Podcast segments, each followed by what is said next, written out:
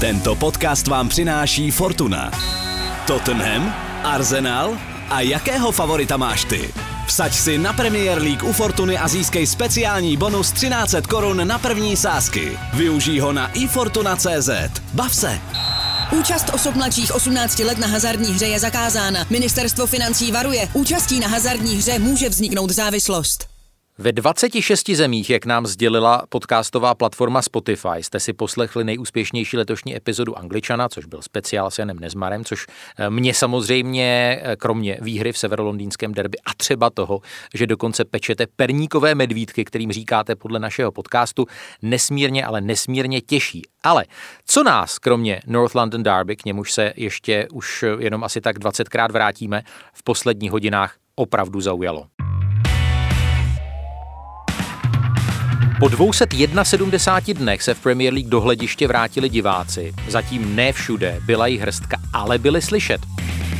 Jedenáctým gólem do sítě Arsenalu se Harry Kane stal nejlepším střelcem severolondýnského derby. To poslední ovládli kohouti 2-0. XG 4,1 v podání Chelsea bylo nejvyšším číslem očekávaných gólů v dosavadním průběhu sezóny. Dneska budou hrát data velkou roli. Manchester United otočil zápas na West Hamu a připsal si devátou venkovní výhru v Premier League v řadě. Kladivářům nepomohla ani druhá branka Tomáše Součka v sezóně. Zaostříme i na další Čechy hrající v Anglii. No a představte si, že Manchester City poprvé od dubna 2005 nevystřídal v ligovém zápase ani jednoho jediného hráče.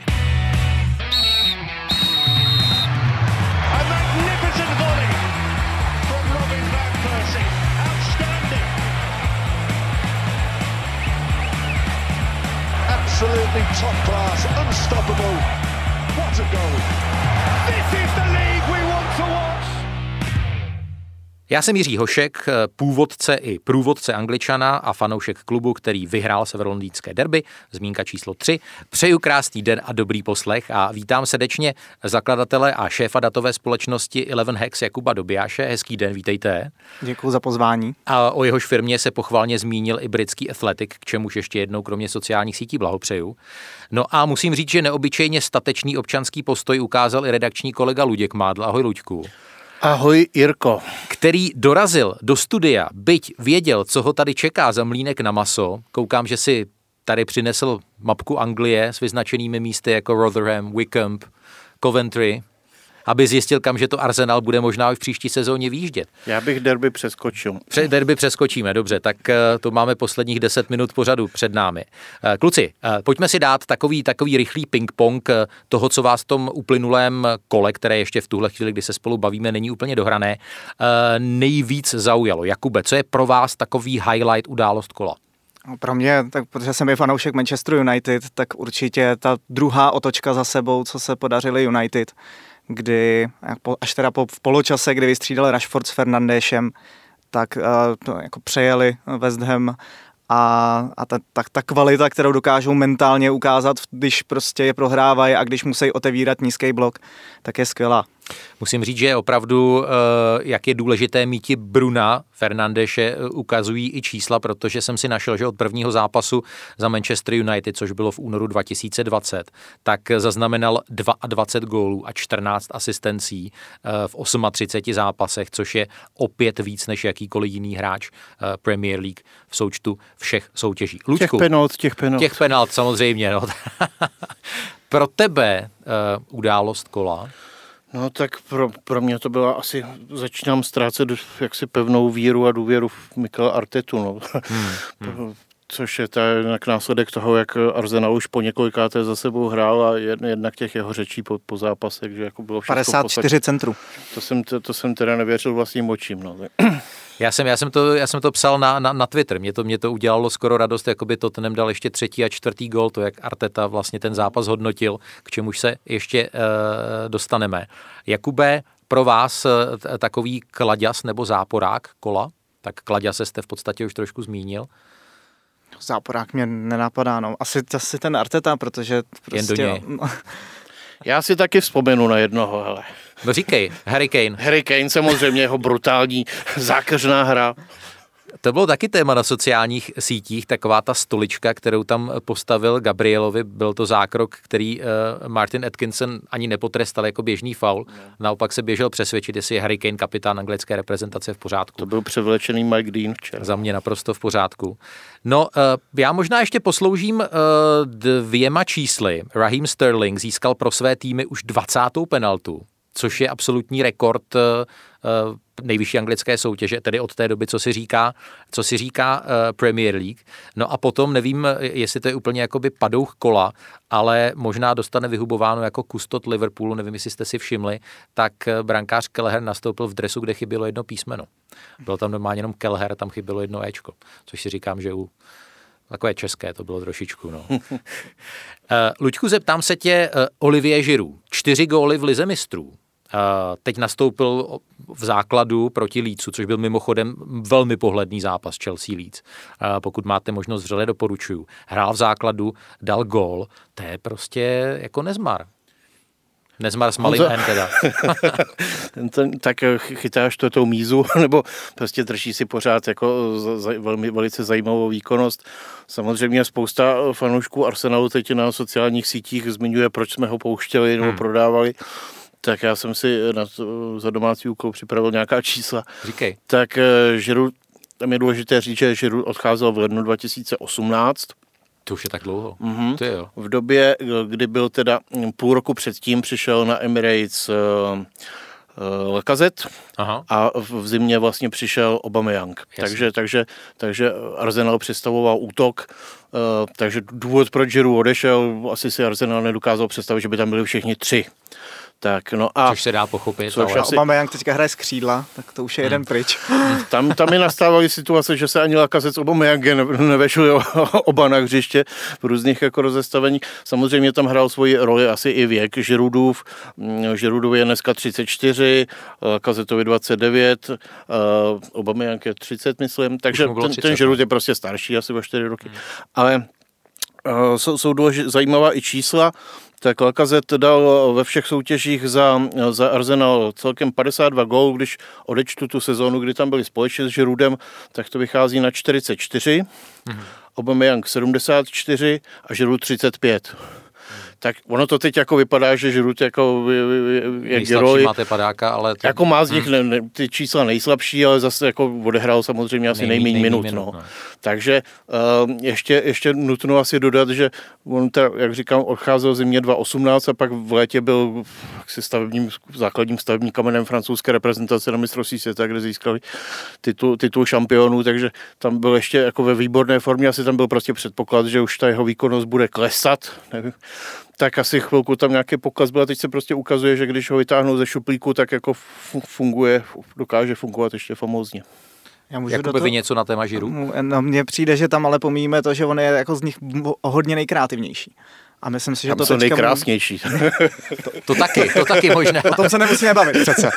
Ale, ale eh, on je, on je jako, jako extrémně dobrý pojedlo těch útoků, proto třeba i v té francouzské reprezentaci on nefiguroval jako, jako gólový hráč, jako střelec, ale byl tam od toho, aby vlastně ty křídla, aby toho Mapého podpořil prostě zrychlením hry a i třeba teďka, co měl asistenci za Chelsea, tak to byla přesně to, že z prvního doteku rychle posunul míč, na, nebo to nebyla asistence vlastně, ale posunul míč Wernera do té velké šance, kterou nakonec neproměnili. A to si myslím, že je jako jedna z jeho nejsilnějších předností, že on jako je do, tím svým pohybem a svýma dotekama s míčem je schopný celý ten tým jako spojit dohromady. A to má víc oproti jakoby Lakazetovi nebo Obameyangovi, který jsou jako typologicky vytvořte mi šance a já jsem zakončovatel. Navíc si myslím, že je psychicky silnější. Už, já s ním mám pocit, že už má takový jako nadhled, že se tím jako baví, se tím, co těhle dva se tím teď trápí. Dobrý, dobrý postřeh. No my jsme samozřejmě Jakuba Dobijáše eh, pozvali i kvůli tomu, že jeho srdce skrytě, nebo nemoc skrytě bije pro, pro Manchester eh, United a samozřejmě tak eh, jsme vyslyšeli volání řady našich fanoušků, že tenhle klub a kladná slova na jeho adresu jsou tady poddimenzovaná v našem podcastu. Tak se zeptám ještě na Paula Pogbu a velmi zajímavé interview, které dal vlastně pro Manchester United TV a které bylo vlastně přepsané třeba na serveru Football 365 a které se týkalo týkalo těch dopadů COVID-19, který vlastně Paul Pogba už v létě prodělal. A on se vlastně v tom, v tom interview rozpovídal na téma, jak byl dlouhodobě unavený, jak mu hrozně trvalo, než se opravdu toho syndromu, toho post Eh, covidového syndromu zbavil, jak opravdu se zadýchával při tréninku a tak. Tak vlastně trošičku šířej se chci zeptat na to, jestli v té fotbalové komunitě při, při řešení třeba přestupů eh, těch cenovek, jestli ten covid se už stal jakoby prvkem, protože to vypadá, že i, i mladí trénovaní hráči prostě eh, to s nimi zamává. Nemyslím si, že jednotlivě u hráčů by někdo řešil, jestli ten hráč už měl covid nebo, nebo ne, tím, že to pravděpodobně bych prodělají několikrát, než bude vakcína. Hmm. Ale spíše tam ty, ty podobné efekty popisoval i Dybala, hmm. který to měl někdy v tom začátku a, a trvalo mu až měsíc a půl, než se vrátil zpátky. A asi to ty plíce, eh, na ty plíce i u zdravých lidí, u zdravých jedinců, tak to na ně útočí mnohem víc, než se původně čekalo. Hmm. Hmm. Hmm. Tak, než půjdeme k severolondýnskému derby a uděláme Luďku Mádlovi radost, tak to. Eh, ještě jsem si říkal, že do toho úvodu budu dávat takovou mikrorubriku, jakoby jména do notýsku. A já jsem tam tenhle víkend eh, chtěl dát chlapíka, eh, jehož jméno zní jak z nějaké, nějakého rozpočítávadla, Ebereči Eze což je chlapík, který přestoupil do Crystal Palace z Queen's Park Rangers. Eh, odehrál výborný zápas, eh, jehož tým vyhrál vlastně 5-1 na, na West Bromichi, tak eh, jestli si chcete poznamenat, tak Ebereči Eze, to je podle mě chlapec, který má velkou budoucnost a doufám, že v příštím kole, kdy Crystal Palace bude hrát s Tottenhamem, tak si ten svůj talent ještě malinko schová. Každopádně, North London Derby. Jeden z hostů angličana Luděk Staněk, který, eh, jak už eh, naznačil tady pan Mádl z Harryho Kanea, udělal eh, prostě kvůli té stoličce na Gabriela Vyvrhela a stělesnění zla a záludnosti. Tak Musíš tomu se téma pozitivní. tak napsal na adresu, na adresu svého klubu. Nevím, jestli je to nejhorší tým Arsenalu za hodně dlouhou dobu, ale rozhodně nejhloupější. Zkus udělat, eh, Luďku Mádle, eh, vysvětlení tady tohohle pojmu. Jak to, jak to Luděk Staněk myslel to tím nejhloupějším týmem Arsenalu? Asi v tom duchu, že úplně ztratil kreativu, nebo mě to tak, abych si to vykládal asi tímhle způsobem. Ještě úplně jako paradoxně, možná to bylo v té, v té druhé půli tam jako ke konci, tam asi dvě přihrávky takové jako nějaké inteligentnější byly, ale a čímž se teda možná to vymknulo těm předchozím zápasům s Aston Villou a Lícem a Wolverhamptonem, kde tam bylo ještě příšernější, Aha. ale prostě pokračovalo to v téhle, v téhle sérii, ten, ten tým úplně ztratil jako přechodovou fázi, no, tím pádem nemá ani předfinální, na tož finální přihrávku, takže prostě jeho nebezpečnost se jako limitně blíží absolutní nule. Mě tam už u zmiňovaného Mikela Artety e, zaujalo a bylo to tam hodně dobře vidět v těch opakovaných záběrech, jak eh, před oběma brankami Totnemu on vlastně fyzicky, jednak před tou sonovou brankou vlastně sám sprintoval podél postranní čáry a chtěl tak nějak jako akcelerovat a jako ten, ten návrat hráčů do obrany, v podstatě on toho Sona jako stínoval víc než, než, než Hector Bellerín. To byl možná rychlejší než jeho svěřenci. No. no přesně a u té druhé branky to, to fakt stojí za pozornost, on už vlastně, Thomas Partey byl zraněný zraněný, belhal se a ono tam jako hodil zpátky, jako by ho tam chtěl prostě vrhnout do cesty té, té přesilové situaci, která byla, já nevím, jestli to bylo 4 na 2 nebo snad 5 na 2, na 2 uh, což no. bylo docela raditní. Ale musím říct, že um, jakkoliv Jose Mourinho uh, vlastně svého soka uh, Mikela Artetu chválil a vlastně vyjadřoval se uh, pochvalně na adresu Arsenalu a, a toho výkonu a trošičku poskytoval uh, rivalovi alibi, tak uh, Mikel Arteta zareagoval na tu porážku porážku takovým zvláštním způsobem můžeme si to ostatně poslechnout. I saw a team, I saw my team full of desire, passion Viděl jsem u svého týmu chuť, zápal. Úplně jsme zápasu dominovali a vytvářeli si šance a nebezpečné situace. Ale fotbal je o tom koncovém produktu a proto jsou Spurs první v tabulce. Vypracovali si dvě šance a dali dva góly. My měli 54 centrů, ale jen dvě střely na branku. Musíme jít dál a bojovat, prohlásil uh, Mikel Arteta. Uh, Jakube Dobiaš, vy jste už zmínil těch 54 centrů a on je to statisticky jako zvláštní, že z těch 54 centrů takhle papírově dobrý dobrý celek si nevypracoval víc jako vyložených šancí, protože tam byla jedna lakazetová hlavička, ale že by člověk si říkal jedna, dva, tři, čtyři vyložené šance nebo nebezpečné střely, to tam vůbec nebylo. Tak ono mně přijde, že Arteta si řekl, že naučím ten můj tým dělat rozehrávku. Teď už ji nepotřebuje, protože všichni proti ním klesnou. A když nedávali góly, tak před po minulém zápase právě řekl, my prostě musíme víc centrovat, více dostávat do vápna. Ale ta strategie takhle nefunguje. Musíte, když, když centrujete, tak musíte mít natrénovaný pozice těch hráčů. Kam nabíhají, kdo dělá třeba clonu, kam jdou odražený balony. Liverpool má vyloženě strategii postavenou na centrech, ale tak, že je vůbec nezajímá oni centru, když nemají nikoho ve vápně a chtějí sbírat odražený míče. A tohle je celý jako komplexní strategie, která je potřeba naučit a nefunguje to čistě tak, že se rozhodnu, teď prostě, když budeme víc centrovat, tak se víc dostaneme do vápna. Hmm. Musí tam být k tomu celá ta sehraná strategie, na kterou očividně oni neměli vůbec čas, protože se řešili rozehrávku. Na, nakolik eh, vy byste podepsal Luďkova slova, že, který už ztrácí jakoby víru eh, v Artetu? Není, není přece jenom ještě příliš brzo začít pochybovat o Artetovi?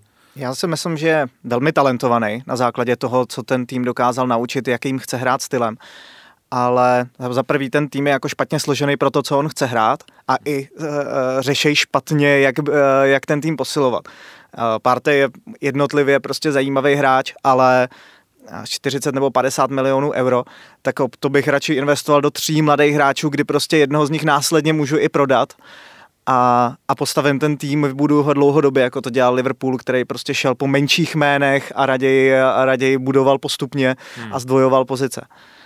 Když se budeme bavit eh, o vítězích Tottenham Hotspur, tak eh, tenhle tým už 394 minuty nedostal v lize gol a to ještě ten poslední gol od Tarika Lemptyho z Brightonu neměl platit. Možná si pamatujete na ten jasný faul na Hojberga eh, v té situaci před tou brankou. Ale hlavně, kdo by si asi Jakube pomyslel, že ze zápasů proti Manchesteru City, Chelsea a Arsenalu Tottenham udrží jako tři čistá konta. Mimochodem jsem někde našel, že proti týmům eh, té top šestky, papírové top šestky. Eh, tři čistá konta v minulosti eh, Tottenham získal v součtu ve 24 zápasech a teď se mu to povedlo třikrát za sebou. Ono je to tím, jak nebylo moc času na to se připravovat, tak ty týmy nejsou připravený na to otevírat hluboký blok ať už Manchester City, Liverpool, je to prostě velmi složitý a na to je potřeba trénink a ty týmy se to většinou naučí, když je dlouhá letní přestávka nebo když je někde zimní přestávka. A díky tomu teďka vidíme, že vlastně breakový situace udělat nízký blok, vidíme to u West Hamu, u Brightonu, který je nepříjemný, u Estonville, která je taky extrémně založená na protiútoky, tak díky tomu celý ten, teď se to trochu víc posouvá k těm protiútokům, což perfektně sedí Mourinhovi, který je vlastně vždycky, vždycky je řešil i se svým Realem Madrid, i s Chelsea. To znamená, implikuje to, že až teď týmy třeba trošičku víc potrénují, tak ta jarní část sezóny bude z tohohle hlediska úplně jiná? My, myslím si, že to může být jeden, uh, jeden z postupů, který budou následovat. Hmm. Ale, ale ty protiútoky jsou prostě velmi silná strategie, ale uh, podle mě spíš bude následovat reakce, že prostě nikdo teďka už proti Estonville, Vezdemu nebo Mourinhovi nevyleze tak vysoko a nebudou se snažit hrát a budou mnoho hrát mnohem víc hloubejc a tím pádem tyhle ty týmy nebudou mít tolik prostoru na to, aby mohli uh, ty protiútoky, protiútoky dělat.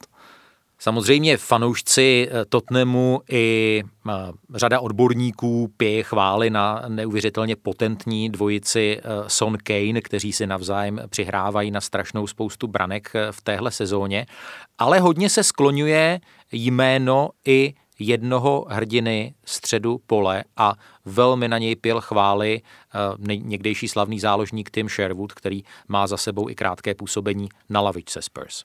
He's been key since Jose this season. He is the man, he's the glue. Hojbjerg, to je pro Joseho letos klíčový hráč. To je ten člověk, to je to lepidlo týmu, to je ta ochrana.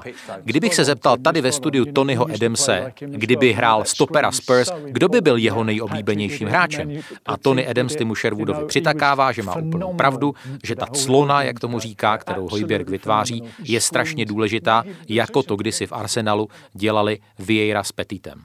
Všimnul jsi z Hojbergova eh, výkonu, Luďku, na, na hřišti? Bohužel ano. ne, hraje dobře dlouhodobě.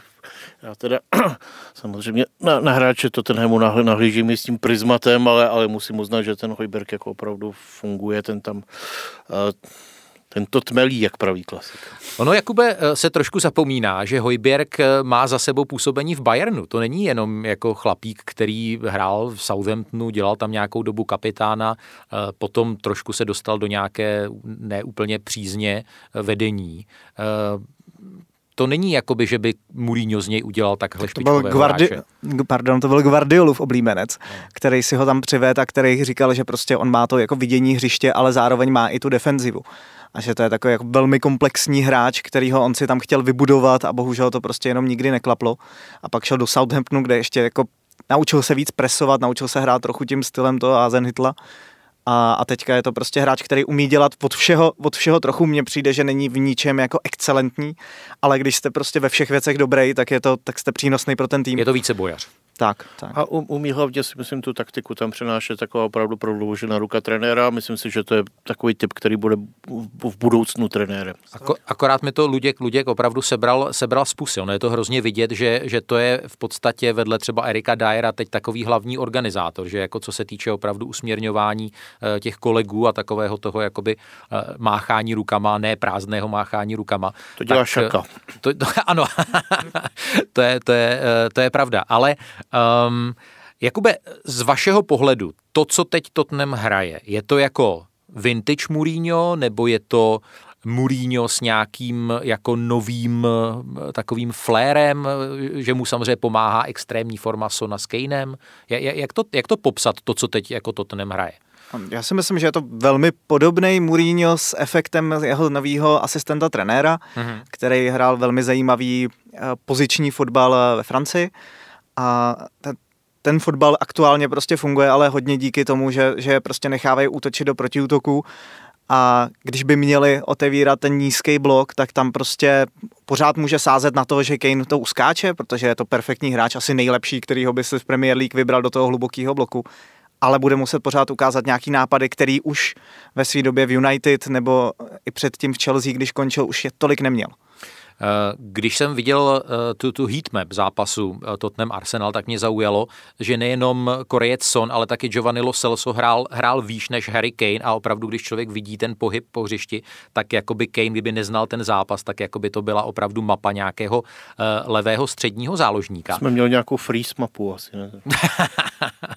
ale možná si tady pomůžu na tomhle místě dotazem našeho posluchače Šimona Rožánka, což je fanoušek Tottenhamu, který se ptá, proč nehraje Bale zatím v základu eh, proti těm velkým soupeřům. Teď vlastně v těch těžkých zápasech třech za sebou eh, City, Chelsea a Arsenal, tak po každé dostal šanci eh, vlastně Berchwein. Já nedokážu odpovědět, záleží v jaké je formě. My jsme ho neviděli hrát rok a půl, kdy jako neměl stabilní sérii sedmi, deseti zápasů, aby jsme viděli, jak, na, jak vypadá aktuálně fyzicky, mentálně, jestli se prostě, jestli čeká Mourinho na to, až ten hráč jako se na, naučí ty rotace, co dělají a podobně. Ale... On zatím zlepšoval švih hodně, golfový a, a doplňuje si vzdělání, kdo je teď v Británii ministerským předsedou, předsedou a tak no. podobně. Ale aspoň už se nemusí učit jazyk. To je pravda. No, uh, já si myslím, že Bale prostě s tím svým mankem uh, ještě nemá natrénováno na, na, na víc než 65-70 minut, na víc takového prostě stylu zápasu běhání jakoby nahoru dolů. A myslím si, že on taky není tak dobrý v tom, uh, co podle mě Berchwein ovládá mistrně a to je právě při těch rychlých protiútocích jakoby odtahování těch obránců a, a vlastně takový ten inteligentní výřivý pohyb. Ono to bylo vlastně vidět dobře i v tom zápase proti, uh, proti Arsenalu, že že, ten Berchwein se opravdu jakoby obětuje ve prospěch týmu a taky je to hráč, který si myslím, že v té letošní sezóně uh, Mulíňa třeba v těch zápasech Evropské ligy nesklamal tolik, co by další možná alternativa Lukas Moura, který uh, v té letošní sezóně už má za sebou několik nepovedených zápasů. Není Bale jako hodně one way, prostě útočný? Já si myslím, že když si uvědomíme, že on samozřejmě začínal kdysi dávno jako uh, takové to ušaté torpédo, jako levý obránce, úplně vlastně jakoby ortodoxní, tak on jako umí bránit. Já jako nejsem z těch no lidí. To už je ale deset let. No jasně, jasně, ale, ale někdo to v sobě prostě jako vůbec nemá a myslím si, že Bale jako samozřejmě se posunul někam jakoby úplně a ještě jinam. teda bránil tenkrát? Nebyl spíš jako opravdu ten, co jako lítal jo, bránil, nahoru a byl bránil, jako bránil, poziční typ? Jo, bránil. V Realu Madrid nebrání nikdo, na tož Bale jako, tak no. asi to musí i tohle oživovat.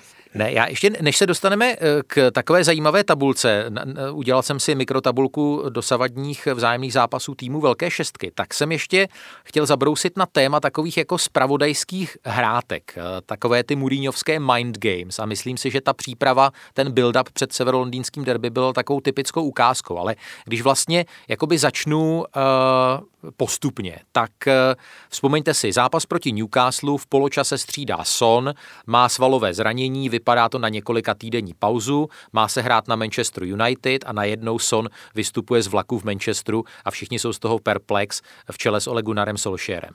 Potom zápas proti Manchesteru City, zraní se Alderweireld, vypadá to na několika týdenní pauzu, přitahovač, sval, Alderweireld tedy chyběl na Chelsea a najednou odehraje celé severolondýnské derby. Teď celý týden mi furt někdo píše, Luďku, eh, nebo já píšu i tobě, eh, Loris má údajně covid, nejspíš bude chytat Joe Hart, eh, Harry Kane netrénoval, necestoval s týmem do Lince, Bác, oba jsou v základní sestavě. To si říkám, že když už to takhle vyskládám za sebe, jako možná už to nebude náhoda. Mimochodem tohle měl neboštík, dej mu pan Bůh klidné nebe, Josef Pešice, si pamatuju, byly vždycky takové takové ty eh, z ČTK informace před, před ligovým víkendem, tak ten tam vyjmenoval asi 15 hráčů Teplic, kteří určitě nenastoupí nebo jsou nad nimi otazníky a pak už vždycky všichni hráli.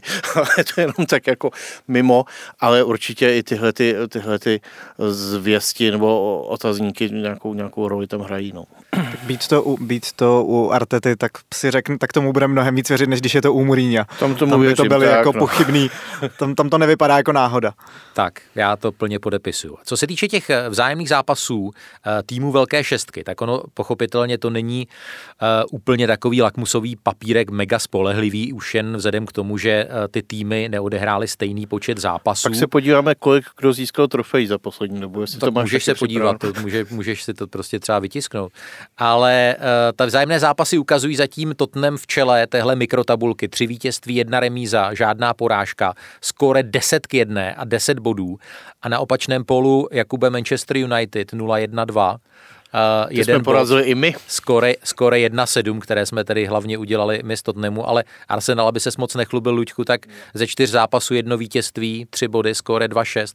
Vyhráli jste na, na Old Traffordu, jinak jste třikrát. To bylo krásné vítězství. To bylo krásné, ale já se chci jakoby zeptat, eh, když si vezmeme celý ten ročník, my teď pořád ještě nejsme ani ve třetině soutěže, jo, ne, ne, nebudeme ještě stahovat prostě kalhoty, broty ještě fakt daleko. Eh, do jaké míry s přihlednutím k těm předchozím sezónám právě ty vzájemné zápasy týmů velké šestky pro to celkové pořadí je důležité? Ehm, jako určitě budou hodně důležitý, ale pro mě jsou ještě víc důležitý ty zápasy s těma slabšíma týmama. Hmm. Prostě nesmí se stát to, co se stalo Manchester United v prvních třech kolech, že nedokázali otevřít ty, ty malý soupeře a nezískávali pravidelně získávat body tam. Tam se bude podle mě mnohem víc ztrácet v nějakých úsekách formy, kdy Chelsea taky nezačal zase tak dobře, teď už je na tom líp ale musí, musí být schopný jako otevírat ten nízký blok, což je teďka ta nejdůležitější schopnost pro ty týmy, aby se udrželi nahoře. Na druhou stranu, eh, několikrát jsme to tady v Angličanovi říkali v posledních týdnech, jako kdo vlastně v letošním ročníku jako je ten menší, slabší soupeř. Jako dneska podle mě součástí toho projektu je opravdu brát ten zápas jeden po druhém. A je to právě i problém těch velkých týmů dokázat podle mě namotivovat hráče proti těm jakoby papírově slabším soupeřům, kteří už o, to, o tolik slabší slabší Luďku teď už nejsou. Já si myslím, že se do, doba, jak se změnila ze dvou důvodů, uh, jednak když to srovnám s nějakým obdobím třeba před pěti lety, tak prostě tihle ti velcí získávali proti těm malým 80% bodů, prostě když střílím od boku, tak změnily se podle mě dvě věci. Ti, ti menší jednak uh, zbohatli trochu, takže si mohli koupit opravdu z Evropy eh, hráče, na které ukázali. Jednak prostě je tam velká sázka. Nemusí ani prodávat. Na, na datový skauty, ale, ale na spoustu věcí i takticky prostě se nějakým způsobem přiblížili těm velkým. Uh, mají samozřejmě výhodu v tom, že hrajou méně zápasů, že jo, ti, co nehrajou evropské poháry a tak dále. No a k tomu přibyla další velká jaksi výhoda těch malých a, a to je prostě tady to covidové bláznění, mm. které úplně to jako nějakým způsobem si myslím taky, taky těm jako silným úplně jako neprospívá a že to tak nějak jako částečně stírá ty rozdíly. Takže myslím si, že eh, prostě v téhle sezóně ti velcí postrácejí ještě mnohem víc bodů s těmi ostatními, prostě než, než kdy bývávalo bylo zvykem. Říká Luděk Mádl, fotbalový expert seznam zpráv, Jakub Dobijáš z Eleven Hex souhlasně přikivuje. Dejme si teď od Angličana chvilinku pauzu, načerpejme sil, protože nás toho ještě hodně čeká. Dobrý den, tady je Lucie Stuchlíková a Václav Dolejší, autoři politické talk show Vlevo dole. Kauzy Boj Obliv i Šeptanda z kuloáru sněmovny. Politiku vidíme nejen vlevo a dole, ale úplně všude.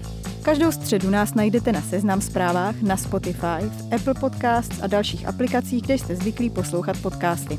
Odebírejte vlevo dole, ohodnoťte nás a sdílejte. Děkujeme.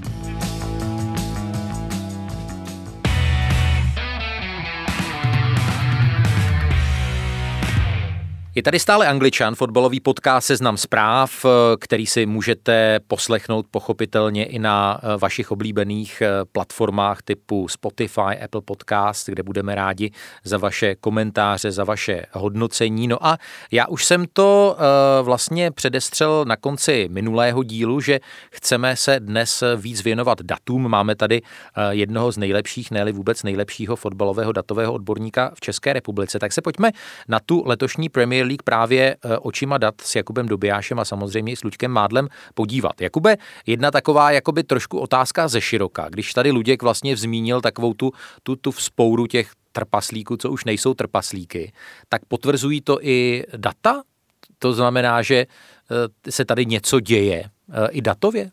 A, tak ty výkonnosti těch některých těch menších týmů jsou opravdu velmi dobrý a je to i způsobený právě tím, že je těžký otevírat ten ten nízký blok, ale k tomu je třeba i obrovská kvalita u trenérů, který v Premier League trénujou. Hmm. Když se podíváme na Hazen Hitla, který prostě byl, bojoval o titul s Lipskem a najednou je v Southampton, což je průměrný, uh, průměrný klub, Ancelotti v Evertonu, Graham Potter, což má být jako podle jeho, podle všech indicí má být budoucí trenér anglické reprezentace hmm. a podobně, tak tyhle ty trenéři dokážou i jednorázově, i dlouhodobě vytvářet systémy a triky na to, aby poráželi ty silné týmy. Když jste zmínil uh, hluboký blok, tak eh, já jsem nahlédnul do eh, vzorného domácího úkolu, který jste si tady pro Angličana uh, připravil a zaujaly mě uh, tam vlastně dvě kolonky. Zaujalo mě, že ze všech uh, týmů Premier League vlastně vůbec nejhlouběji uh, brání West Ham United a je to taky tým, samozřejmě eh, teď vystužený Čechy Coufalem a Součkem, který má druhé nejnižší eh, držení míče. Tuším, že jenom Burnley má menší, menší držení eh, míče. Ale stejně vlastně s tímhle přístupem je West Ham velmi úspěšný a nutno dodat, že při troše štěstí a lepší střelecké mužce tak, tak smáznul o víkendu i Manchester United, protože 55 minut byl prostě lepší. Je to tak, na ta protiútoková strategie a ty týmy, který se ji teďka pokoušejí hrát eh, nebo na ní nejvíc sázejí, jako je West Ham, jako je Aston Villa, tak má prostě obrovskou sílu v tom, že je to jednodušší vyřešit, je jednodušší dávat góly a zároveň eh, ten hluboký blok eh, když ho, když ho dobře zpracují a třeba West Ham hraje opravdu velmi defenzivně, hraje Rice se Součkem, vlastně všichni tam v podstatě umí bránit, tak to velmi dobře bude fungovat a myslím si, že to bude pokračovat. Hmm. Uh, máte pocit s ohledem jakoby na teď eh, velmi obtížný měsíc eh, prosinec, kdy se jako často v Premier League láme chleba, že se teď jakoby ty týmy, které jsou pořád považované za největší favority, to znamená Liverpool a Manchester City, že teď jakoby šlápnou na pedál a ukážou, co v nich je? Já si myslím, že máme obrovský faktor náhody v tom, jaký budou mít zranění ty týmy, kterým dělají problémy. Mm-hmm. Když vyhodíte Grealishe z Aston Villa, tak prostě Aston Villa najednou je jako papírově vlastně slabý tým. A když a nebo, nebo Jiménez ze Wolverhamptonu. Přesně tak, když prostě odeberete ty top hráče, oni nemají tak dobrý náhrady, když nemusí prodávat a i když vlastně mají jako široký kádry i tyhle ty střední nebo slabší týmy, tak jakmile ztratí jeden důležitý faktor, tak ty týmy nemají náhradu. Když to porovnáme s Liverpoolem, který když ztratil Van Dijka, tak může hrát Matipa, Shakiri pořád naskakuje dobře a má spoustu dalších hráčů, kteří jsou schopní vyřešit jim ty špatné pozice, nebo když se někdo zraní, nebo když někdo vypadne z formy. Takže díky tomu si myslím, že ty lepší týmy budou jako pořád stoupat. Uh když se vrátíme, Luděk bude mít radost k Arsenalu a k jeho útočné hře, tak my, než jsme šli do studia, tak jsme se bavili o tom, jak Pierre-Emerick Aubameyang poté, co podepsal novou lukrativní smlouvu, tak jako by mu spadl uh, řetěz, uh, co se týče produktivity, ale uh, já mám pocit, že on se do těch šancí vlastně jako by trošku i přestal dostávat. A tak on Arsenal je přestal vytvářet. Hmm. Oni jsou tak moc soustředění na to, aby zvládli tu první fázi rozehrávky, aby se dostali přes ten pressing, že vůbec nevidí, kam mu mají ty šance vytvářet, hrajou ho z křídla, Máte útočníka, který dával přes 0,8 gólů na zápas celou svoji kariéru a najednou ho dáte do křídla, kde tomu útočník vypadá na 0,25 gólů na zápas. Hmm. Což je jako obrovský podcenění toho, co je hlavní schopnost toho hráče a co je nejdůležitější ve fotbale a to je dávat góly. Luďku, eh, na, na různých fanouškovských forech eh, se jakoby řeší to, jestli jestli by Aubameyang prostě s tím svým jakoby i propadem formy, samozřejmě jako tedy Arsenal nedokáže mu vytvářet ty příležitosti, jestli by eh, si jako neměl odpočinout na lavičce a jestli by neměli, neměli hrát Kety a jestli by se nemělo vyzkoušet opravdu v těch těžkých zápasech trošku jiné složení, protože on se teď opravdu prostě trápí a velkou část zápasu třeba skoro nevíš ani, že je na hřišti. Tam je zajímavá věc, že Vlastně to, co jsme se tady bavili o Arsenalu, jak je, jak je zoufalý, tak se to vlastně týká Premier League. V zápasech Evropské ligy, já neříkám, že by tam jako nějak excelovali, ale tam, tam hraje prostě taková ta druhá garnitura, nebo prostě, no a samozřejmě jsou to výrazně slabší soupeři, Rapid Vídeň a Molde a prostě Irové, no ale tam jako tenhle problém jako nenastává, jo, tak tam hmm. třeba hraje Ketiach nebo to a tam prostě nějaký ty tři, čtyři góly jako na zápas ten tým dává, tam prostě nějaká, nějaká potencie je, ale, ale, ale v té Premier League to je jako úplně asi je to daný tím, že samozřejmě, že to je jiný level a jiná, jiná psychická zátěž a, a všecko, ale, ale, tam se to jako dost mění, tak je to, je to zajímavá úvaha. Ten Ketiach je typický center forward, jako třeba, já si myslím, že když nastoupil, tak jsem z něj mýval docela dobrý pocit. Může se to vyzkoušet, co zápasů je miliarda ještě, tak s tím Obameyangem je to, je to složitá věc, samozřejmě tam jednak to prostě, že ten Arsenal hraje takovým způsobem, že, že nedává samozřejmě nějaké to uspokojení tam být může tím, po tom podpisu smlouvy, to s tím Arsenal má velmi špatné zkušenosti samozřejmě. No a je to, je to všechno se vším. Ještě se jakoby chci zeptat eh, na, na jednu věc. Vy jste to už jakoby naznačil, že ty týmy eh, s ohledem na to, jak to léto bylo specifické v tom smyslu, že bylo strašně málo času na odpočinek, strašně málo času na, na přípravu, že, že nemají některé věci natrénované. A tenhle, tenhle týden nebo před pár dny jsem i zaslechl eh, trenéra Liberce, pana Hoftycha, který říkal, že vlastně teď se až jeho svěřenci vlastně blíží i co se týče objemu nějaké natrénovanosti. To znamená, když se podíváte na data loňské sezóny a na ta letošní data, je ta nedostatečná natrénovanost taky znát? Já si myslím, že to porovnání toho, jak ty týmy dávají góly, je v tomhle tom signifikantní. Že mnohem, padá mnohem víc breaků, což znamená kompaktní obrana ne, tolik nefunguje, nefunguje t, a, a naopak funguje hluboký blok, protože ty týmy ne, nejsou připravený na to, ten Arsenal je skvělý příklad. nahoru dolů, no, ten, ten Arsenal, síly. Tak, ten Arsenal je skvělý příklad. Jak může Arteta říct, že bude uh, používat prostě jenom víc centru a tím budou dávat góly. Hmm. Jo, on má mít prostě když se podíváme na Guardiola a Manchester City, tak mají asi 16 typů uh, rotací, kterým se dostávají do vápna. A mají je prostě a někdy jim jdou líp, někdy, někdy míň, nebo někdy jim z toho vypadne nějaký hráč, ale pořád mají nějakou jako objektivní strategii a ten Arteta to neměl čas natrénovat. Hmm. A to platí pro většinu týmu. Takže když měl tým tým nějaký problém, tak vlastně neměl čas ho správně vyřešit. Nebo stihnul vyřešit jeden problém, někde se naskyt novej. Slibovali jsme vám české hráčské okénko eh, v Anglii a v Angličanovi. My sliby dodržujeme, takže zůstaňte s námi a dostanete Čechy.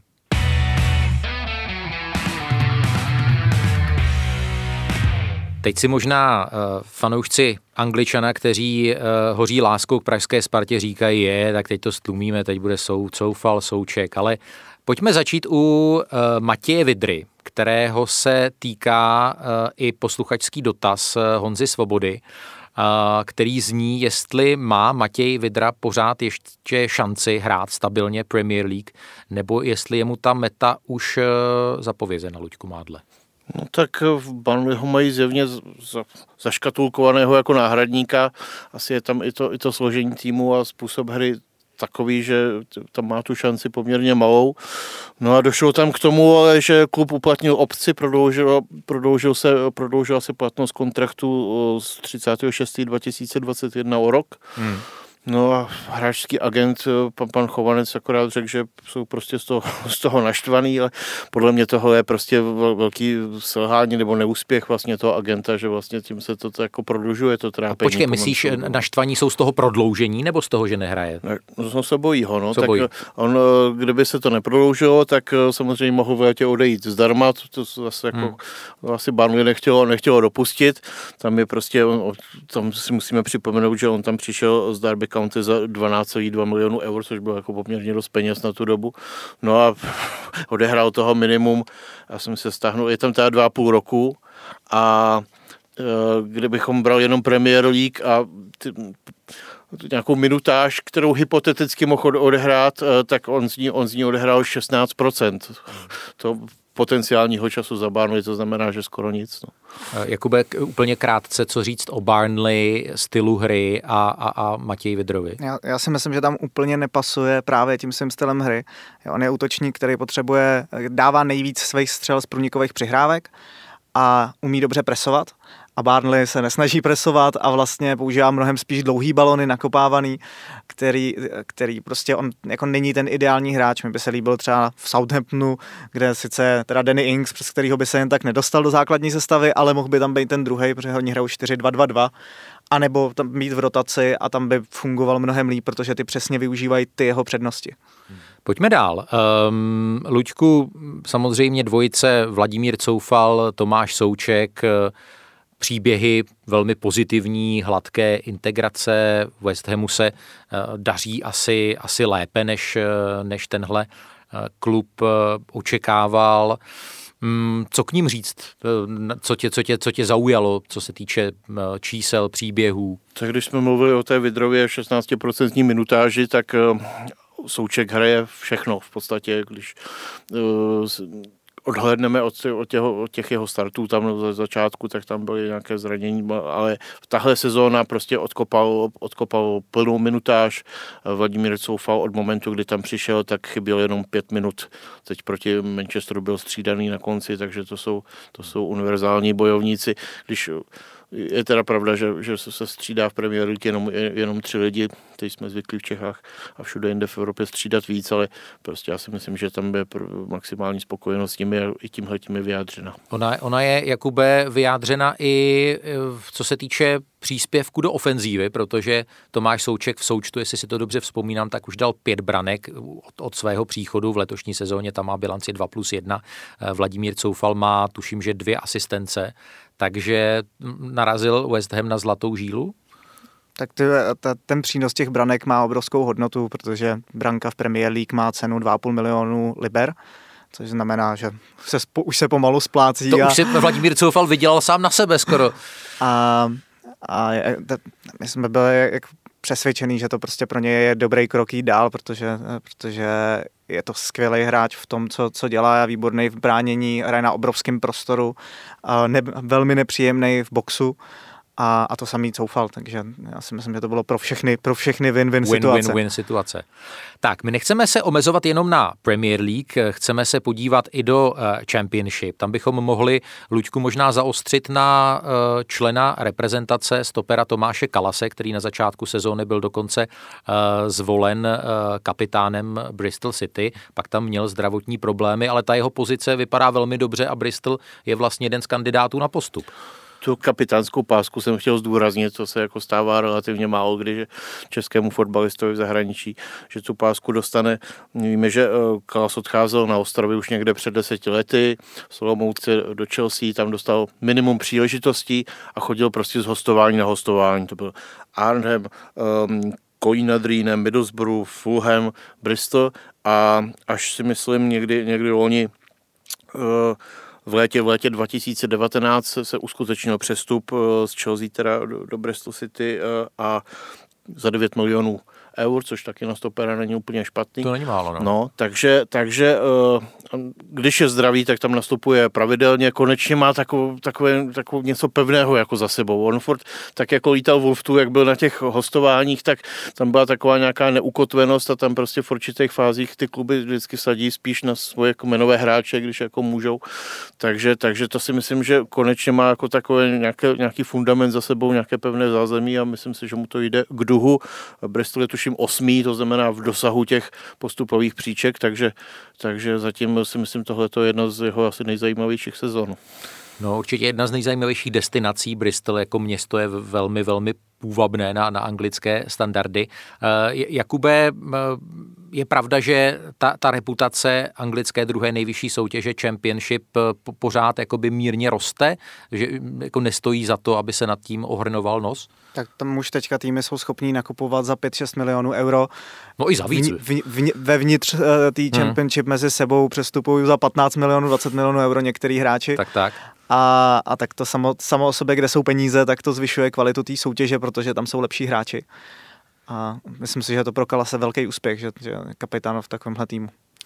Pojďme se podívat dál. Eh, kapitolou velmi zajímavou je určitě Jiří Skalák, kterého já jsem v Anglii zažil ještě co by kmenového hráče eh, Brightonu. Teď zažívá angažma ve velmi slavném týmu Millwallu, ale Luďku eh, paběrkuje. Dá, dá, se, dá se říct, jaká je jeho situace?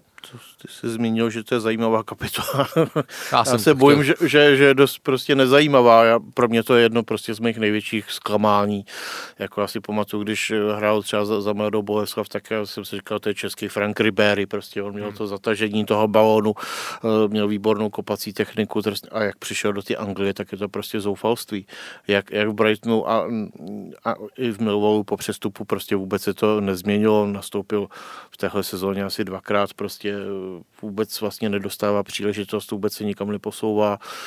A co tak jako slýchám, tak ani se já se bojím, že ten, ta podstata je v tom, že mu to tak nějak asi vyhovuje. že uh, ani možná nějaké jako, uh, náznaky, že by se jako měl vracet třeba domů nebo někam a zkoušet restartovat kariéru, tak to se to tak jako úplně ze zákulisí uh, ne, ne, neprosakuje, takže se trochu bojím, že patří mezi ty hráče, kteří se tak nějak uspokojili tak s tím, že je tam v těch kádrech a v tomu asi stačí. Nevím, možná se pletu. Jakub Dobijáš, nějaký postřeh na téma Jiří Skalák? Já myslím, že mu končí smlouva smlouva a teďka v létě a že právě budou řešit uh, nějaký hostování v zimě, aby se někam posunula, aby zabojoval o ten, o ten kádr a uh, někde hrál. No Luďku, co, co ještě vlastně říct na téma eh, české stopy na, na, na britských ostrovech? Na jaře se samozřejmě hodně psalo o ambicích Brentfordu, který vypadal docela dlouho na, na, na postup do, do nejvyšší soutěže, pak to velmi, velmi těsně nevyšlo. Tak tam je, tam byl na soupisce Žambůrek, ale už tam není na soupisce. Šel, šel pak na hostování do nižší soutěže, kde si tam byl je hráč jménem Majka ze Sparty, tak ten, ten, ten se přesadil tuším někam do Táborska, kde se, kde se snaží taky oživit kariéru.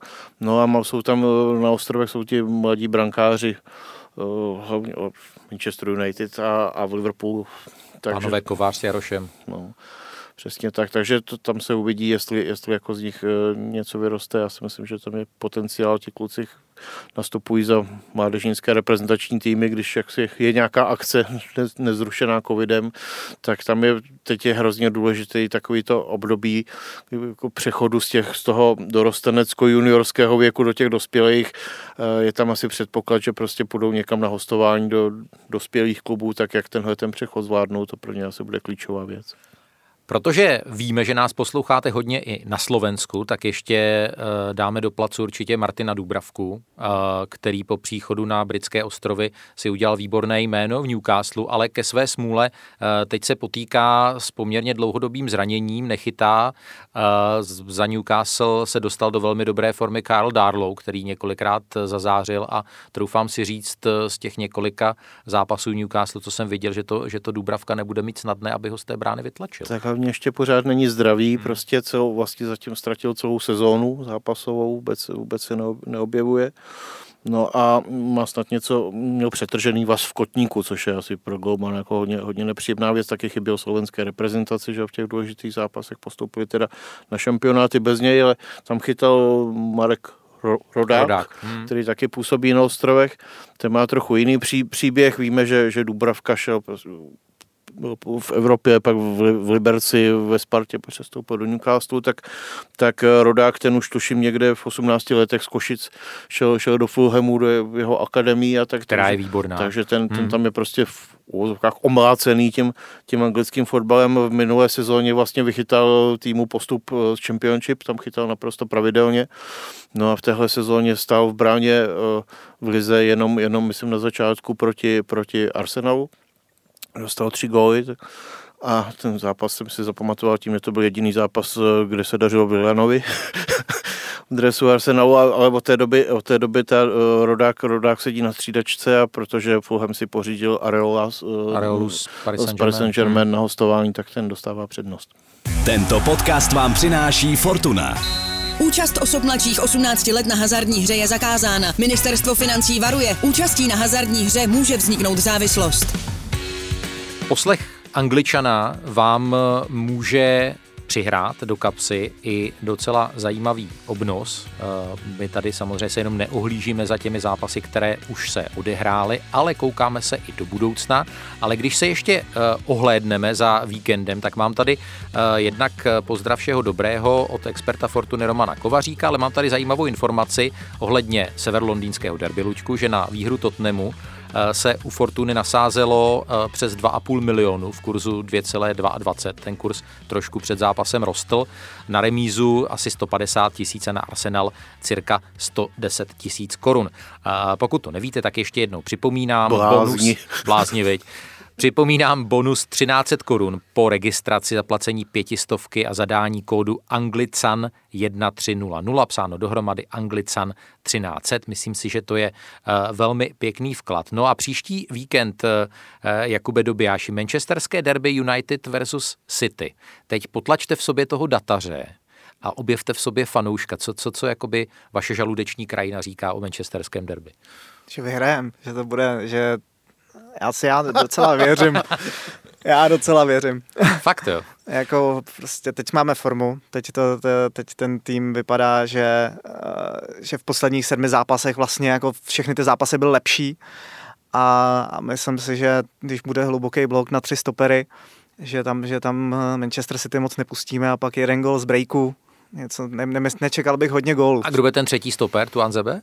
Kdo, kdo, kdokoliv. kdokoliv. Kdokoliv tam, ale vy, vy jako proti City vždy, se vždycky povedly tři stopeři, protože to vytvoří jako hrozně hustou plochu, přes kterou oni nemůžou projít. Ano, doufám, že nás poslouchá Ole Gunnar Solskjaer, jinak na ostrou jedničku na United 4,15, 4,1 na remízu 1,8 eh, na dvojku.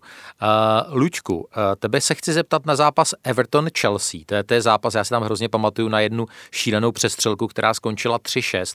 Hned jsem se koukal tady u toho zápasu zápasu na over, ať už plus 2,5 branek nebo plus 3,5. Ehm, evidentně bych tedy bookmakery Fortuny jako ne, ne, nezaskočili, tam kurz 1,6 respektive 2,45. Ehm, co, co ty by si dával na Everton Chelsea? Kříž. Fakt jo. Zkusil bych to možná, víme, Everton měl výborný rozjezd sezóny, že, pod Karlem Ancelotym, bývalým koučem Chelsea. A teď, teď nějak ovadili, tak já si říkám, že už je asi čas, aby se trošku začali zdvíhat. Já bych asi dá, já asi budu dávat, že oba týmy dají gol, to mi připadá docela jako pravděpodobné, 1,53, to je docela sympatický kurz. Tak a ještě se vás zeptám oba dva na jeden zápas, uh, Fulham Liverpool, na, na hosty jenom 1,36, Uh, není to trošku tam jako skrytá, skrytá zrada, Jakube? Já bych to, na, já bych to naopak dával ještě s, s nějakou, no ne s nějakou, s nějakou pomocí pro, pro Fulham. Čekám nějaký s handicapem. Tři, s handicapem, tři, čekám 3-4-0 třeba. Fakt jo. Tam, tam bych no, to hledal já. No, tak slyšíte inspiraci od Jakuba Dobijáše, co, co Luděk Mádl? Čím do Fulhamu dal tři góly Arsenal, bych připomněl. od, od té doby se to jako maličko zdvihli asi. Měli tam taky nějaký, teď to měl nějaký pozitivní překvapení, myslím, ale, ale jinak ten tým asi je výrazně slabší. Uh, Jiří Hošek se k tomu vyjadřovat nebude, ale jenom nabádám, sázejte s rozumem, nenechávejte se příliš unést, ať toho třeba potom úplně nelitujete. Tento podcast vám přináší Fortuna. Každý, který poslouchá Angličana, se musí vyznat v Premier League. Schválně, vsaď si u Fortuny a zjisti, jak na tom si. Teďka navíc se speciálním bonusem. Zahraj si na ifortuna.cz a získej 13 na první sázky.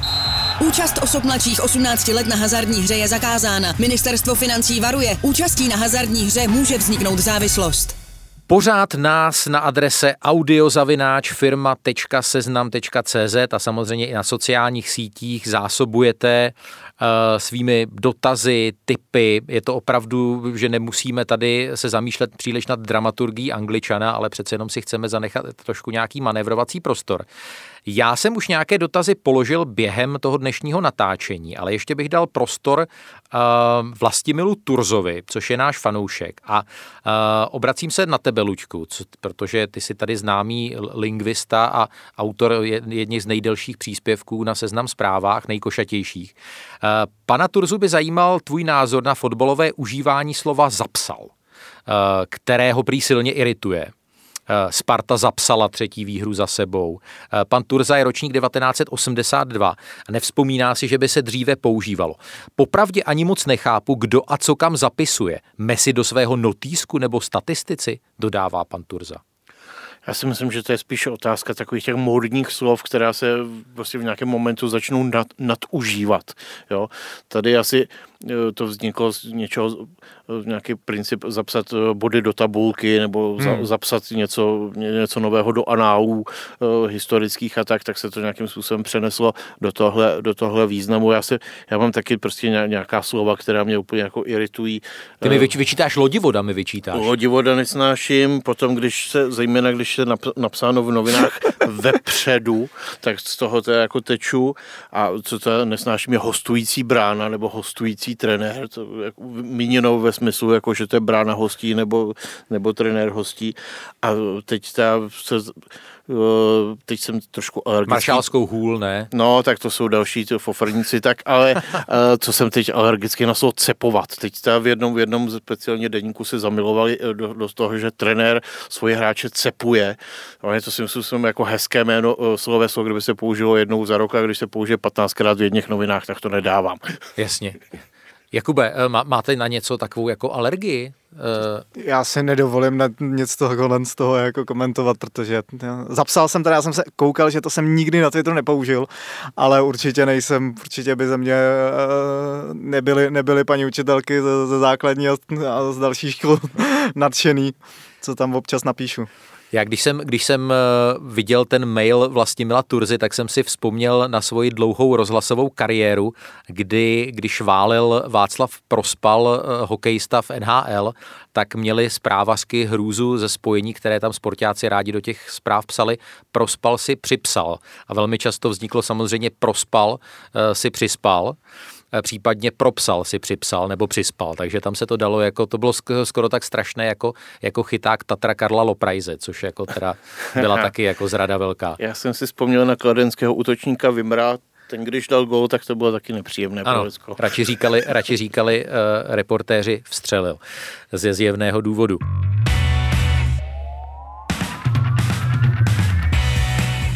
Tak, ale myslím, že to je docela dobrý tip. Eh, zkuste nám napsat, eh, jaké fotbalové slovní spojení, slovo, fráze, kliše vám nejvíc leze na nervy. Pište eh, na audio zavináč firma.seznam.cz a my tomu věnujeme speciální sekci jednoho z našich vánočních vydání. Ale pro tuto chvíli už moc krát děkuji za návštěvu eh, Jakubu Dobijášovi ze společnosti eh, Eleven Hacks. Já ať moc děkuji za pozvání. Rádo se stalo, ať vám data nadále fungují a děkuji moc, že přišel i Luděk Mádl, fotbalový expert seznam zpráv a bojovník za práva Ujgurů a jiných utlačovaných menšin. Ano, dneska jsem se musel k tomu postavit statečně. děkuji za pozvání. Rádo se stalo a od mikrofonu eh, moc děkuji za přízeň a u dalších eh, podcastů Seznam zpráv eh, se těší naslyšenou Jiří Hošek.